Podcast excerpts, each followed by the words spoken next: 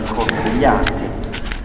Cioè Paolo ormai è arrivato a Gerusalemme, quindi qui nel brano iniziale di stasera è proprio il suo ingresso, il suo arrivo a Gerusalemme, accolto dai fratelli, salutato, eccetera, eccetera. Ripensiamo un po' anche all'episodio di Gesù che arriva a Gerusalemme e però subito insieme alla gioia di questa accoglienza c'è anche il timore, il timore perché Paolo è conosciuto come un giudeo degenerato che ha tradito le usanze farisaiche, da persecutore è diventato sostenitore addirittura di Gesù, e quindi chiaramente a Gerusalemme la sua presenza può attirare può attirare antipatia, aggressione da parte di questi fanatici.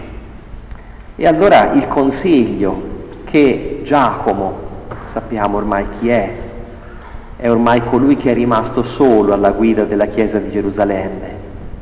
Pietro ormai non c'è più, gli altri, Giacomo è morto, Giacomo l'altro, martire, insomma è rimasta pian piano soltanto la figura di questo discepolo, anche lui, eh, diciamo della prima ora, eh, rimasto diciamo dalla parte più dei giudeo-cristiani, mh, rispetto a quella dei cosiddetti ellenisti a cui apparteneva anche Stefano.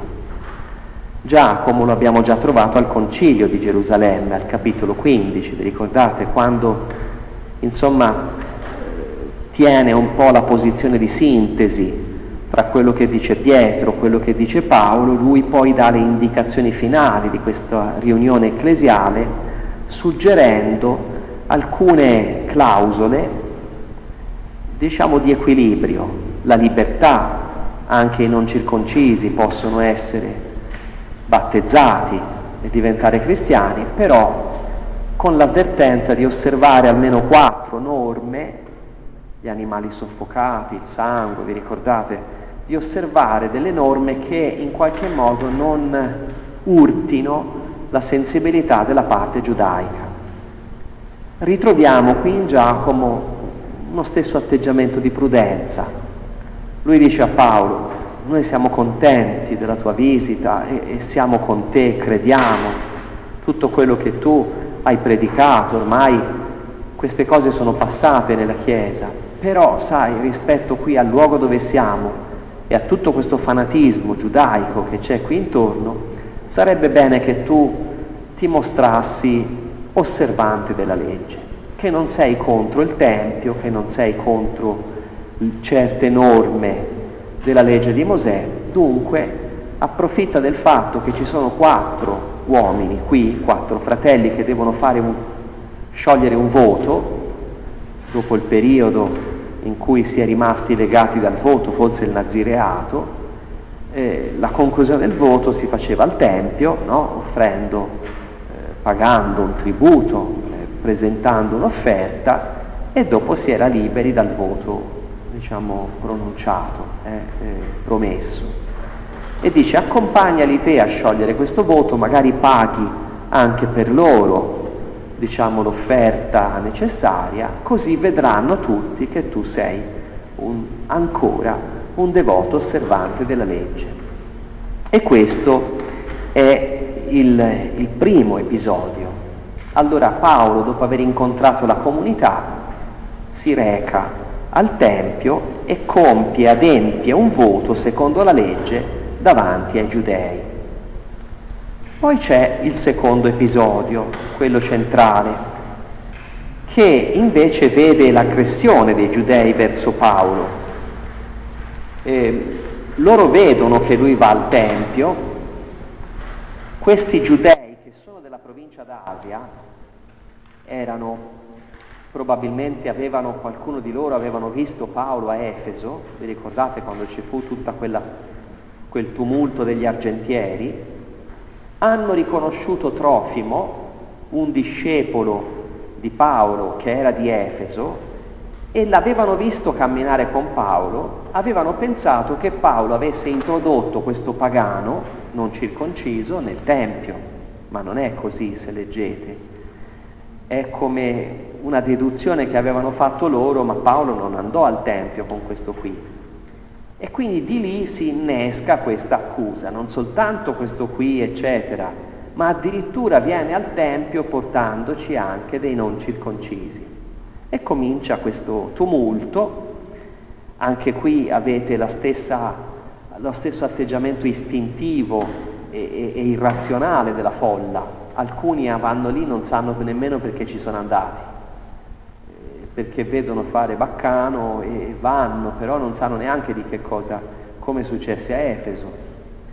E, e nel bel mentre appunto di questi disordini, sapete che vicini alle feste, qui era Pentecoste, diciamo l'autorità eh, romana potenziava, la, potenziava la, il controllo, no? Quindi la polizia raddoppiava, triplicava, e la fortezza Antonia, che era proprio la sede del presidio della guarnigione militare romana, che si trova proprio all'angolo eh, diciamo nord-occidentale del Tempio, ancora oggi ci sono i fondamenti di questa fortezza, di lì subito intervennero per calmare questo tumulto e dovettero prendere Paolo quasi di peso e portarlo via per salvarlo dal linciaggio di questa gente.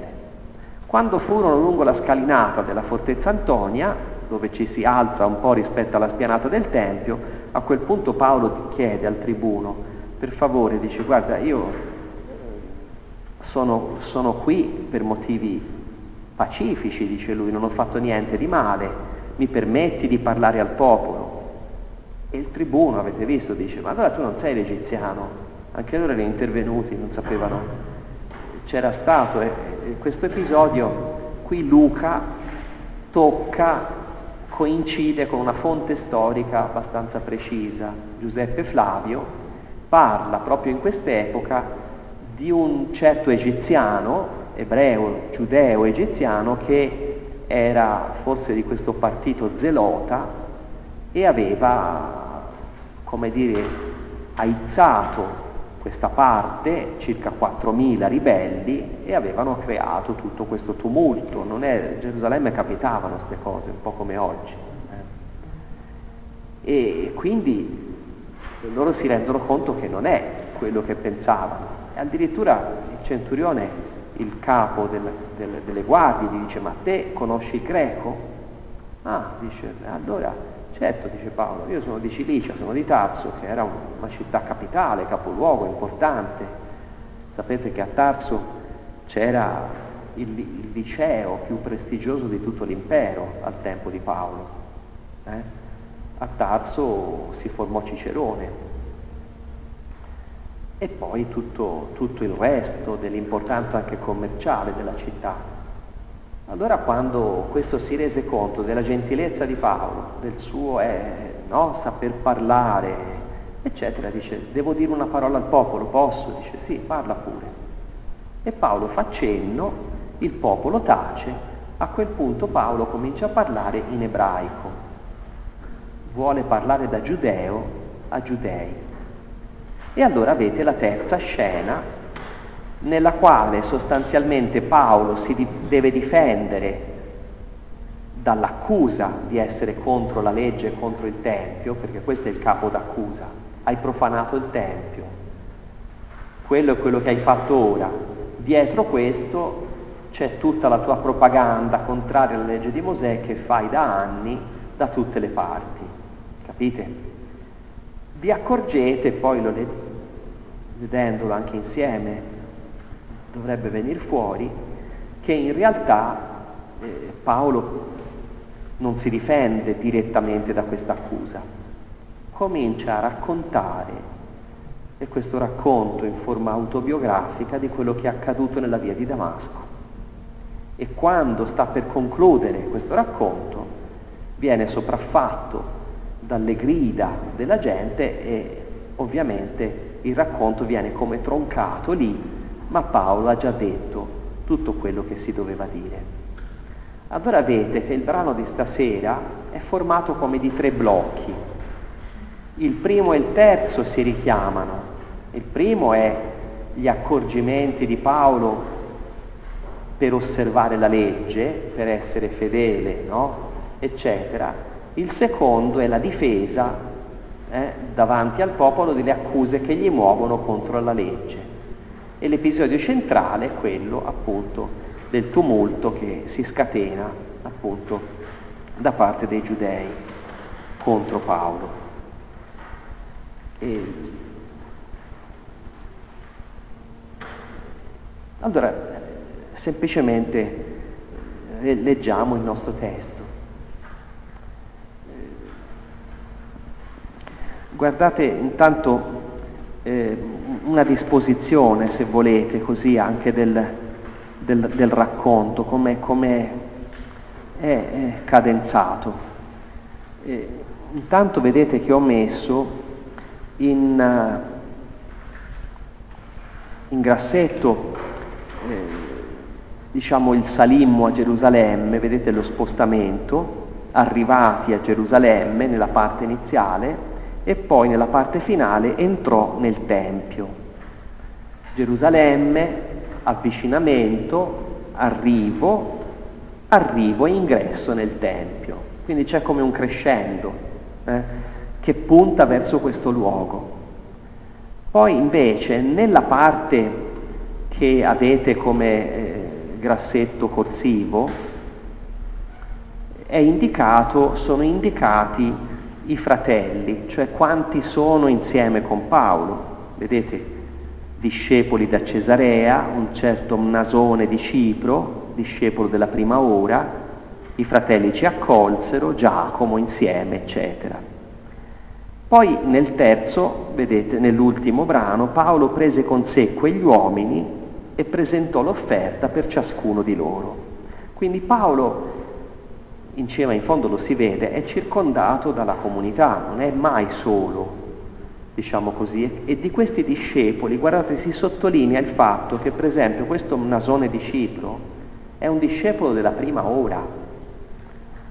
Quindi vuol dire che tra quelli che sono più fedeli a Paolo non ci sono solo delle teste calde che sono venute fuori dopo, capite? Che si sono lasciati persuadere. C'è gente che è stata a contatto anche con il Signore, mm?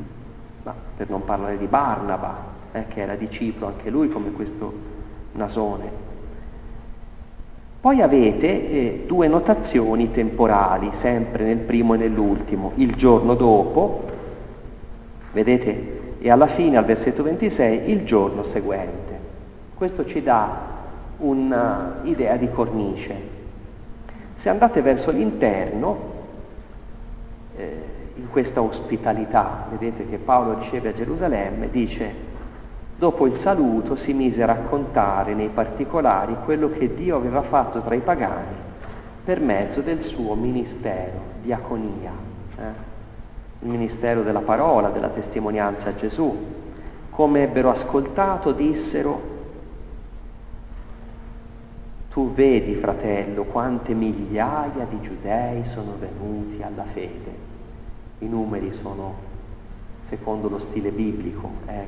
coi multipli di mille, vuol dire, è un modo per dire tanti, non dobbiamo prenderlo.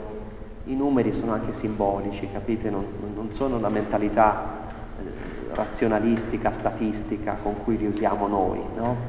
Quindi tante migliaia non vuol dire letteralmente migliaia, vuol dire tantissimi, no? Come quando noi si dice: ma io no, venite in cento, magari sono dieci, no?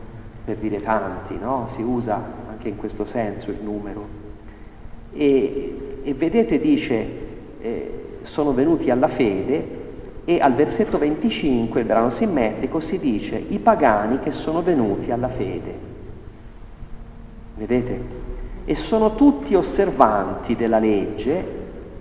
Eh, cioè dicono questi a Paolo, dopo aver ascoltato il suo racconto, la cosa, la cosa meravigliosa è che quelli che attraverso di te sono venuti alla fede non sono dei, de, de, delle teste calde, dei rivoluzionari, sono gente che ha continuato a restare fedele alla legge. Cioè, qui si vede come Luca ha a cuore di difendere Paolo. Paolo non è un fanatico, capite, che procede in modo dialettico, capito? Allora se sei con me sei contro quegli altri. Paolo non rinnega il suo passato e fa sì che quanti attraverso di lui sono venuti alla fede non taglino col loro passato. Quindi sono tutti zelotes, zelotai, zeloti si può dire, cioè pieni di zelo per la legge. E anche alla fine qui è Giacomo che dice eh, abbiamo deciso e abbiamo scritto che si tengano lontani dalle carni offerte agli idoli, dal sangue, da ogni male soffocato, dalle unioni illegittime.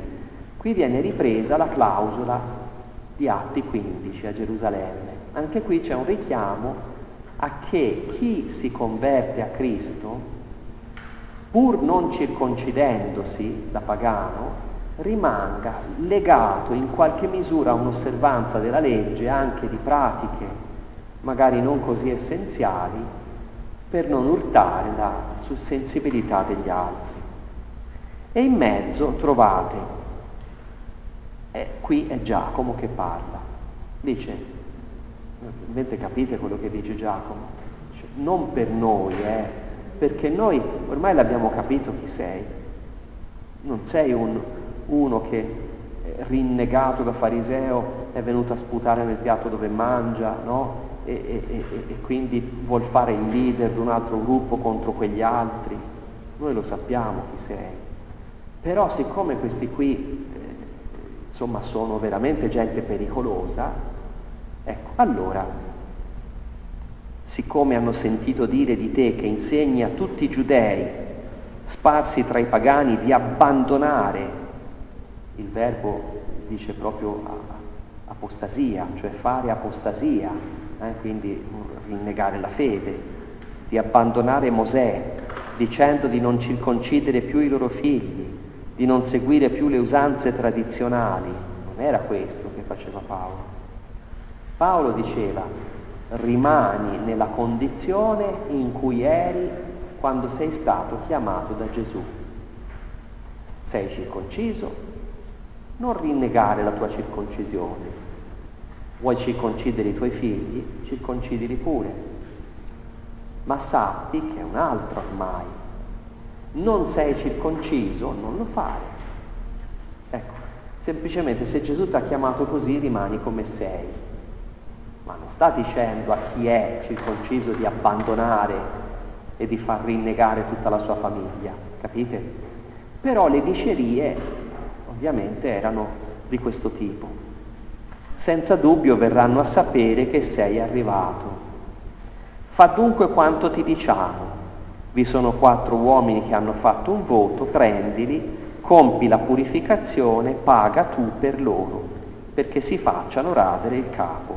Così verranno a sapere, vedete che c'è questo verranno a sapere che si ripete, eh, che non c'è nulla di vero e anche tu ti comporti bene osservando la legge.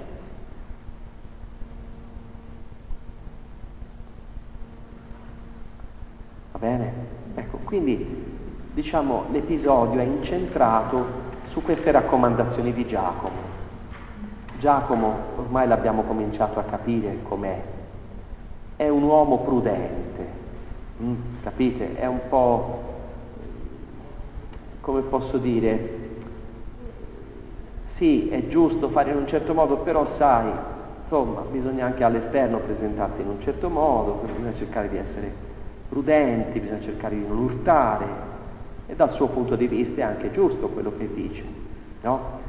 I suggerimenti che dà al Concilio di Gerusalemme sono saggi. Qui la cosa riguarda la persona di Paolo, veramente ha a cuore l'incolumità di Paolo e anche del gruppo cristiano che magari potrebbe essere trascinato dentro questa, come dire, questa sorta di guerra, insomma, no? Interna al giudaismo. Il brano seguente.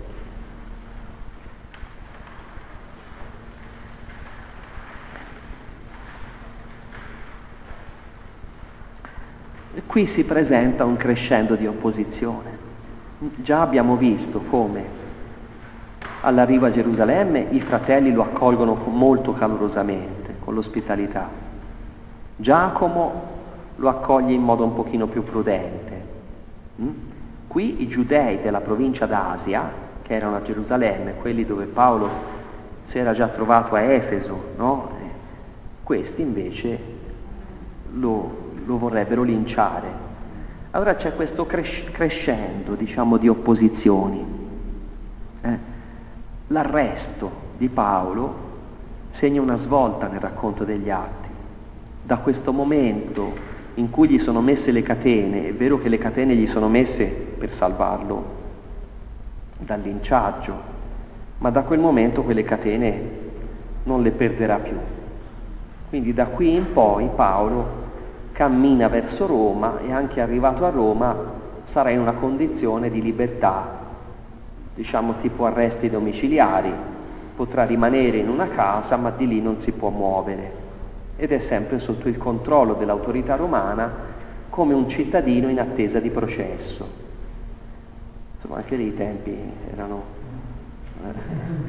erano un po' lunghini, perché i romani facevano così: a tagliare la testa, a mettere in croce uno facevano presto se non era cittadino romano, no?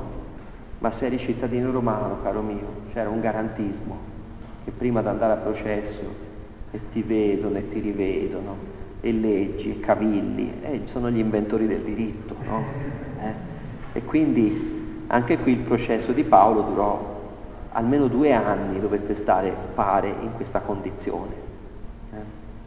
Ma insomma da qui in poi lui no, non perderà più questo stato di, di prigioniero.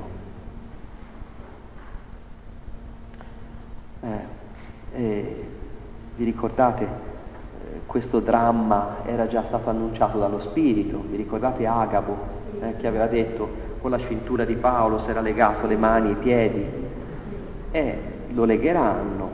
Qui le catene, questa profezia si avvera, eh? e, e varie anche che abbiamo ascoltato mozioni dello Spirito per cui dicono a Paolo non andare, non andare, fino all'ultimo, fino quando arriva a Cesarea, e poi dicono sia fatta la volontà del Signore. Vi ricordate? Abbiamo visto l'altra volta.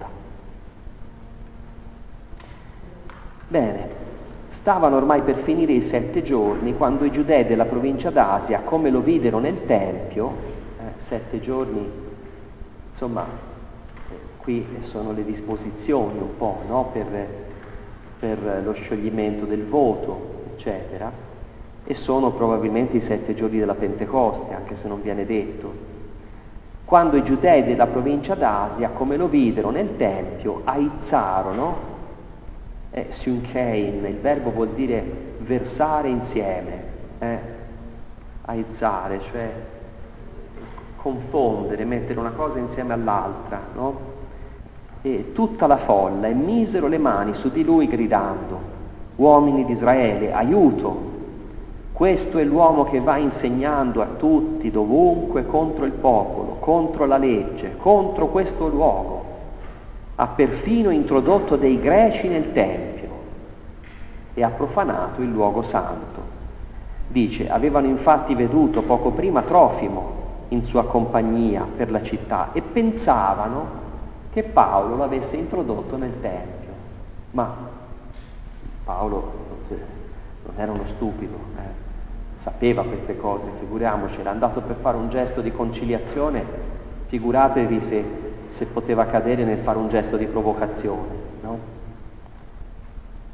E vedete i sottolineati, no? Da una parte c'è aizzarono, tutta la folla, dall'altra parte alla fine c'è Paolo che tenta di placare, eh? E quindi ti prego, permettimi di parlare al popolo, eh? Come una sorta di, di, di, di azione contraria rispetto a quella di scatenarsi contro. E poi l'uomo che va insegnando contro la legge, contro questo luogo, ha perfino introdotto dei greci, e quell'altro in fondo che dice: allora non sei quell'egiziano che in questi ultimi tempi ha sobillato e condotto nel deserto i quattromila ribelli Quindi qui già, là dicono che lui agita tutti, no? E provoca contro la legge. E qui già il comandante lo sta assolvendo dall'essere un ribelle e un agitatore, no? Di gente. Andiamo nel versetto trenta. Allora tutta la città fu in subbuglio e il popolo accorse. Syndromè, eh, dromo, scorsa, correre insieme, no? Quindi basta un piccolo richiamo, eh, si sparge una voce, eh, come succede la città, e tutti lì a vedere cosa succede, no? Succede, no? Eh, anche qui subito c'è una buca, c'è tutti a vedere, a fare fotografie, no? A mandare. Ecco perché c'era il camion dei pompieri, è passato due o tre volte, dico ma che sarà successo? Ha piovuto così tanto che ha allagato. Afferrarono Paolo, lo trascinarono fuori, chiuse le porte, stavano cercando di ucciderlo. Quando fu riferito al comandante della corte che tutta Gerusalemme era in agitazione. E nel brano del versetto trentaquattro vedete l'agitazione o subbuglio ritorna. Tra la folla però chi gridava una cosa, chi un'altra. La moltitudine del popolo veniva dietro urlando a morte. E in questi vedete sottolineato grassetto, no? E c'è un altro sottolineato, semplicemente corsivo, dove invece è l'azione su Paolo che è di afferrare da una parte per trascinarlo fuori del tempio e ucciderlo, e dall'altro dei romani che invece lo afferrano portandolo a spalla per, per trascinarlo lontano dalla folla. Sono azioni, diciamo, che sono tutte e due in qualche modo sulla persona fisica di Paolo, ma con due intenti opposti. E in mezzo il centurione, i soldati, eccetera, alla vista del comandante dei soldati, cercarono di percuotere Paolo e il comandante si avvicinò, lo arrestò. Questo è il punto decisivo per Luca, no? Ecco, qui Paolo perde per sempre la sua libertà. E ordinò che fosse legato con due catene.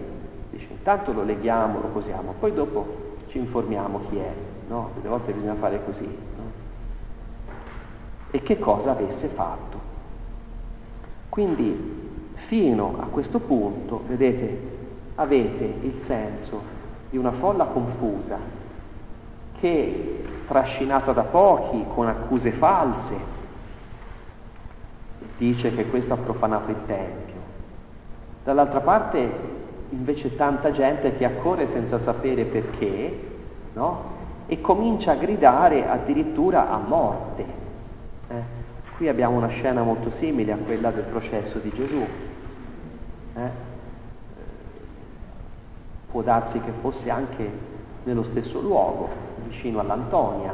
Eh? Non si sa bene dove è collocato esattamente il luogo di Pilato, perché i Vangeli non sono precisi nel dare indicazioni, no? Eh, su questo, però certamente che questa folla si è rivoltata, si è scatenata, no? E questo stride con quell'accoglienza calorosa che gli riservano i fratelli appunto al suo ingresso a Gerusalemme. Quindi c'è un eco, se volete, no? Anche di Gesù, prima si presenta, eh, c'è l'accoglienza, eccetera, e poi questa gente che grida a morte, crocifiggilo.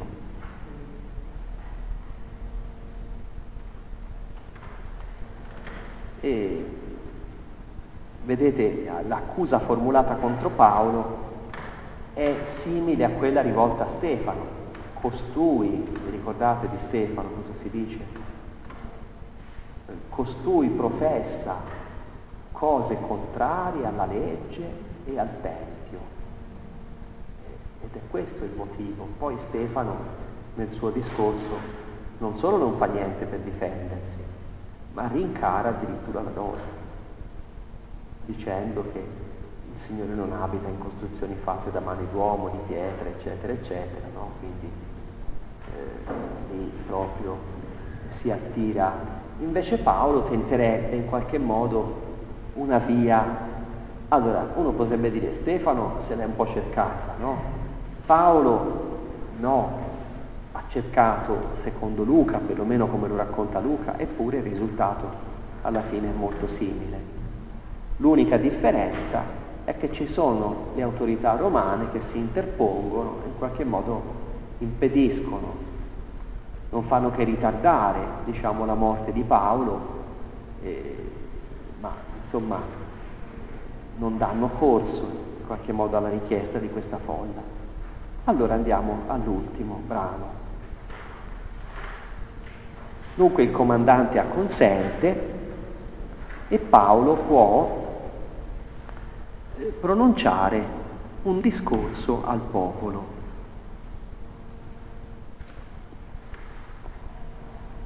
E lo ripercorriamo.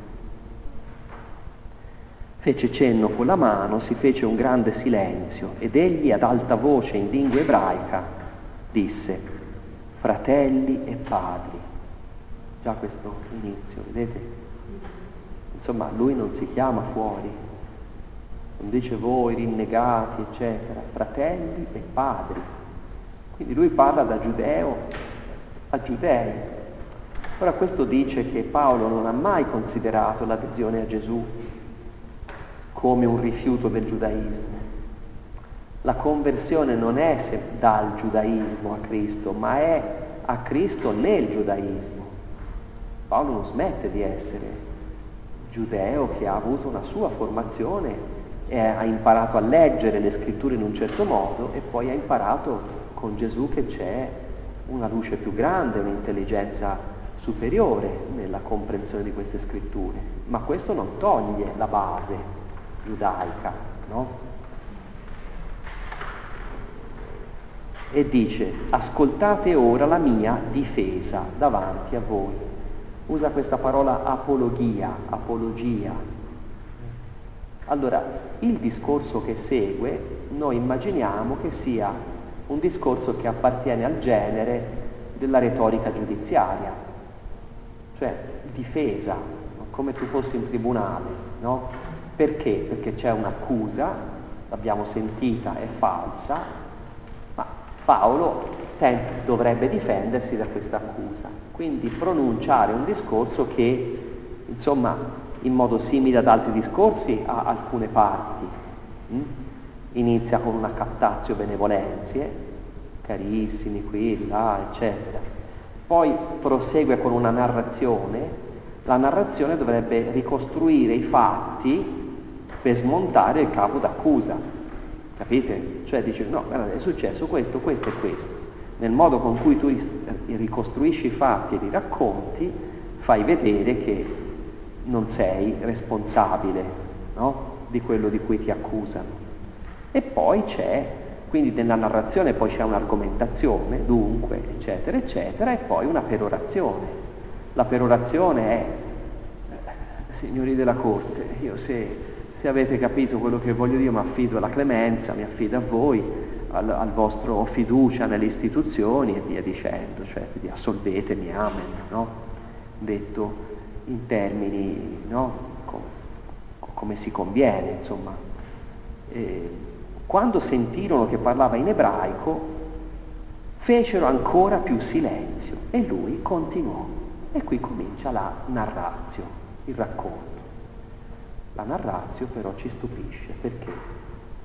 Perché la narratio non, non, non doveva andare a trent'anni prima, no, capite? La narratio è il fatto di dire: guardate, io stamattina sono venuto, c'erano questi con me, quello lì è greco, ma quello lì non è venuto con me nel tempio, io sono venuto con questi qui, questi avete visto che avevano i capelli lunghi, ora non ce l'hanno più, sono rapati a zero, hanno, hanno fatto il voto, si è sciolto il voto di Nazireato, si è sciolto, abbiamo fatto anche l'offerta al tempio, ho pagato io di tasca mia per il voto di questi qui, no? Abbiamo offerto il nostro, basta. Lui avrebbe dovuto ricostruire dei fatti e invece qui chiaramente Paolo ormai deve dire, la narratio riguarda tutta la sua vita a questo punto, perché il processo che lui subisce dai giudei qui per Luca non è solo per quei due fattarelli contingenti, è di tutta un'esistenza che è stata toccata da Gesù. E allora qui ritrovate lo stesso racconto che al capitolo nove, soltanto che mentre al capitolo nove è il narratore che parla, Paolo si avvicinava, no? Pieno di furore, eccetera, eccetera, poi una luce rimase a terra e una voce che diceva.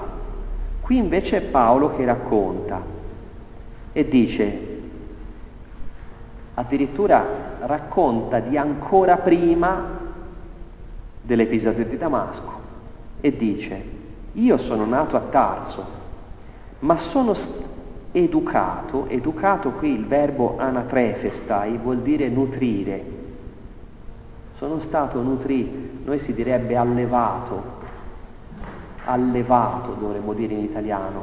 Allevato cosa vuol dire?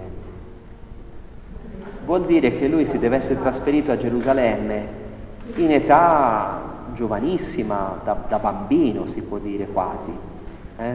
Parte le scuole iniziali, eh, probabilmente ricevuto quell'istruzione, poi la famiglia probabilmente si è trasferita a Gerusalemme e lui lì ha avuto un'educazione da famiglia giudea osservante, addirittura alla scuola di Gamaliele. Gamaliele lo sapete chi è, ve lo ricordate? Eh, al capitolo cinque degli Atti è quel saggio che nel Sinedrio prende la parola e dice una cosa intelligente, cioè se questa dottrina viene da Dio è inutile combatterla, anzi è peggio, se non viene da Dio lasciateli fare perché si sgonfia da sé, è questione di poco. Questi sono quei principi di saggezza, capite, che che ce l'hanno gli anziani che hanno visto tante cose nel mondo, no? E, insomma, hanno visto quello, il contrario di quello, succede, se quindi ciò che sembra promettente poi alla fine magari non lo è. E quindi poi le cose passano, finiscono da sé. E Gamaliele era pieno di zelo per Dio, come oggi siete tutti voi. Dice, io perseguitai a morte questa via, incatenando, mettendo in carcere uomini e donne, come può darmi testimonianza anche il sommo sacerdote e tutto il collegio degli anziani. Avevo ricevuto lettere per i fratelli e mi recai a Damasco per condurre prigionieri a Gerusalemme anche quelli che stavano là, perché fossero puniti. Questo è una parte di racconto che, che parte dall'infanzia, vedete, di Paolo, dalla giovinezza, è quello che si chiama Gennesis nei racconti biografici antichi. Le biografie antiche sono fatte di tre parti: Gennesis, nata, nascita, origine, da chi vieni, da che famiglia sei, eccetera; paideia, educazione, che scuola hai frequentato, no? Chi ti ha formato, eccetera; e poi praxeis, le azioni. Le vite parallele di Plutarco, le, le, le più grandi biografie antiche, sono anche i Vangeli, sono impostati secondo questo genere. Per esempio Luca di Gesù dice Genesis, paideia, cresceva in età, in sapienza e grazia, molto veloce, eh? E poi soprattutto le praxeis, cioè le azioni, no? La vita. Paolo qui segue eh, questi canoni eh, della, della, della, della biografia. Se guardate la parte finale, dove il discorso si interrompe al versetto ventidue, fino a queste parole erano stati ad ascoltarlo, ma a questo punto alzarono la voce gridando, togli di mezzo costui, non deve più vivere. E dice, continuavano a urlare, a gettare via i mantelli, a lanciare polvere in aria. Eh? Questo neanche allo stadio, eh? Trovi delle, no, delle, veramente cose quasi proprio istintive. Allora trovate di nuovo quel sottolineato, vedete? Il comandante lo fece portare nella fortezza ordinando di interrogarlo a colpi di flagello. Vi ricordate? Anche Gesù dice, eh, Pilato dice, intanto gli facciamo dare una bella flagellata, poi dopo magari la folla si calma perché lo vede che l'abbiamo bastonato, no? E dopo si placano. Ma Paolo non è Gesù. Eh? E Paolo, quando vede che aria tira, quando l'ebbero disteso in terra per flagellarlo, Paolo disse al centurione, avete diritto di flagellare uno che è cittadino romano non ancora giudicato? E anche qui vedete il sottolineato che torna sopra. Sopra è Paolo che incatenava, metteva in carcere uomini e donne, prigionieri, a Gerusalemme. E qui è Paolo che a Gerusalemme, lui, incatenato, che addirittura riceve una punizione, un castigo che non merita, come non lo meritavano quelli che era lui prima. Eh?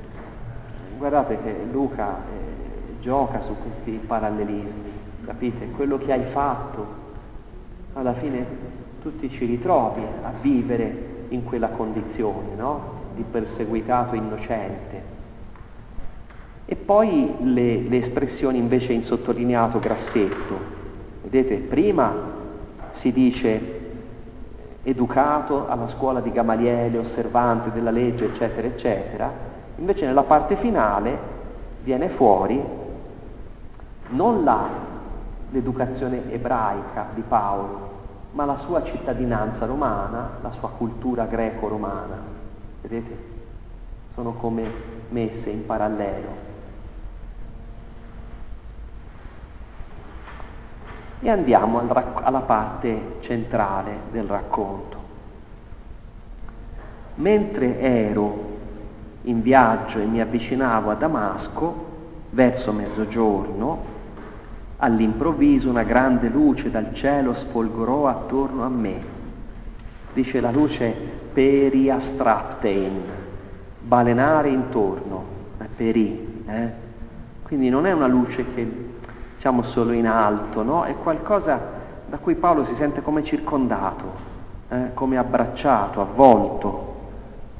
Caddi a terra e sentii una voce che mi diceva, Saulo, Saulo, perché mi perseguiti? Vedete, anche questo l'ho sottolineato, perché anche qui si parla di persecuzione. Paolo perseguitava i cristiani, sopra, sotto è Paolo stesso perseguitato, qui è Gesù che lamenta di essere perseguitato da Paolo. Quelli che erano con me videro la luce ma non udirono la voce. Eh, questa cosa è un po' strana, nel senso che al capitolo nove aveva detto la rovescia. Mm?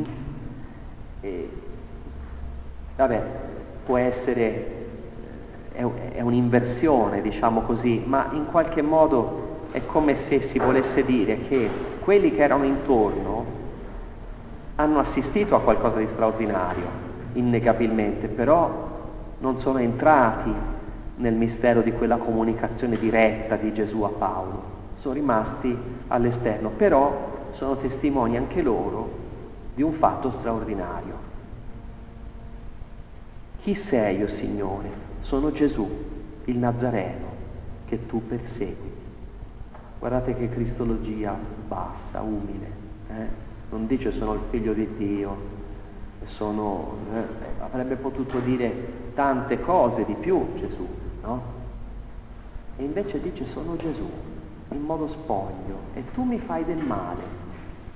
È un Gesù sofferente, è il risorto ma ancora con le piaghe, con le ferite, che porta nel suo corpo ecclesiale.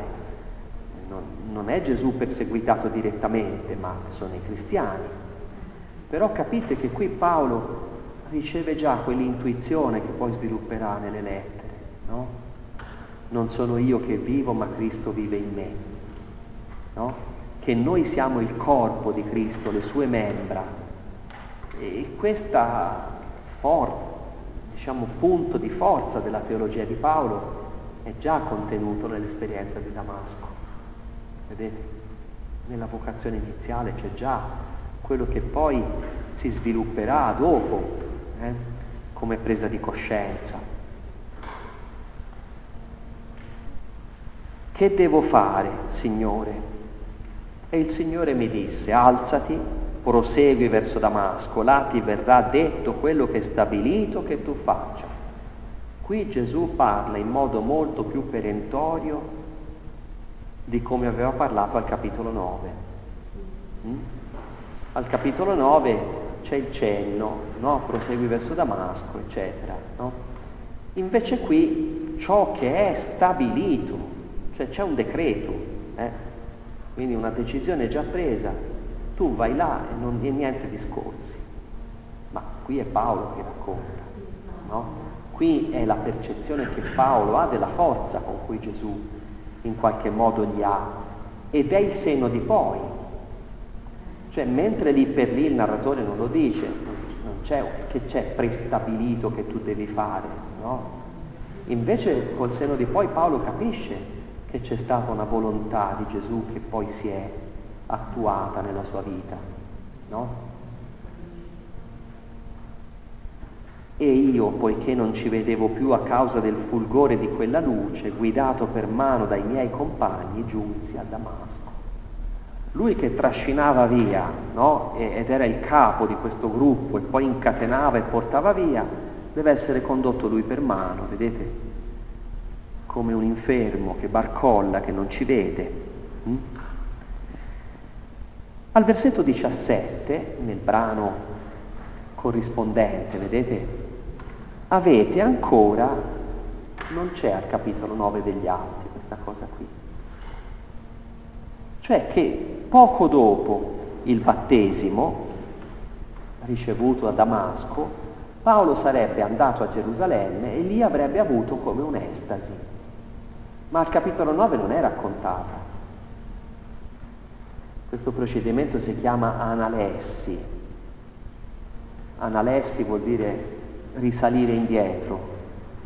In qualche modo è l'analessi è quando il lettore viene spiazzato perché impara soltanto dopo cose accadute prima, perché è il momento giusto di dirle. Invece la prolessi è il contrario, quando il lettore sa in anticipo delle cose che neanche i protagonisti sanno.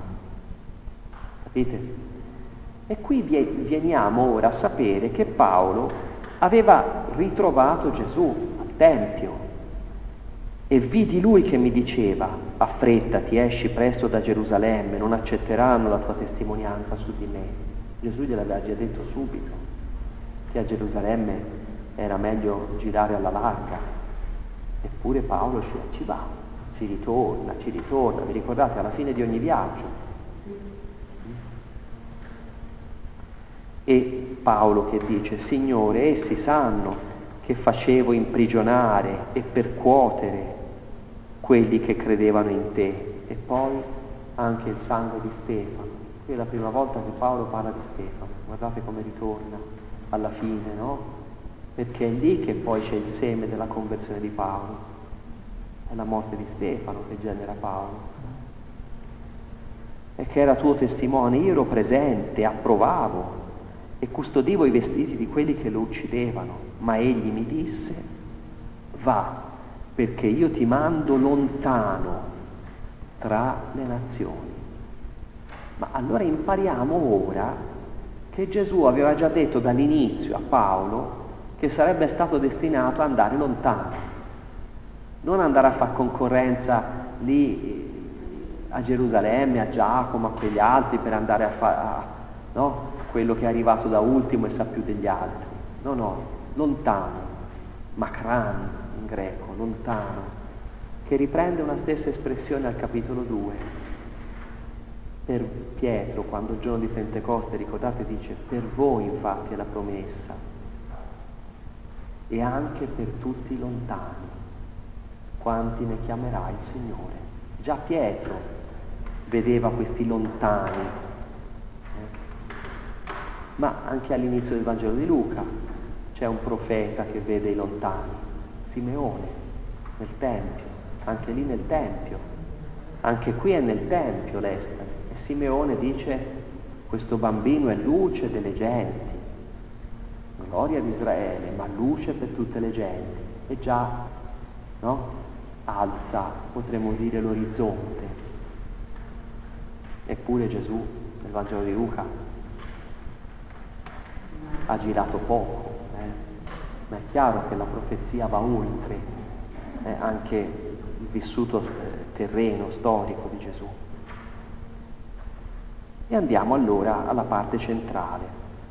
Un certo Anania, un devoto osservante della legge, stimato da tutti i giudei, vedete ancora qui richiamo all'osservanza, venne da me, mi si accostò e disse, ecco di nuovo il richiamo alla luce, al vedere, vedete Saulo, fratello, torna a vedere.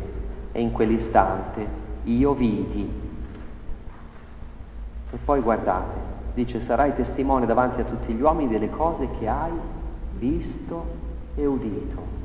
Quindi ecco il ritorno della vista di Paolo è in funzione di una testimonianza. Fatti battezzare e purificare è ormai una prassi che subentra a quella della legge.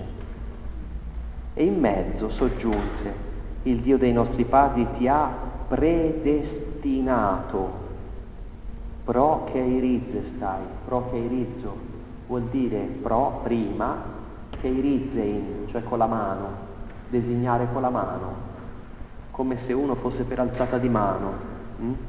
cioè eleggere anticipatamente a mano alzata.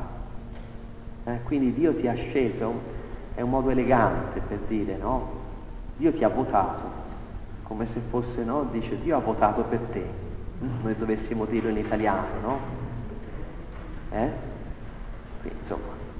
Perché questo si fa in un'assemblea, no? Eleggere uno con la mano alzata.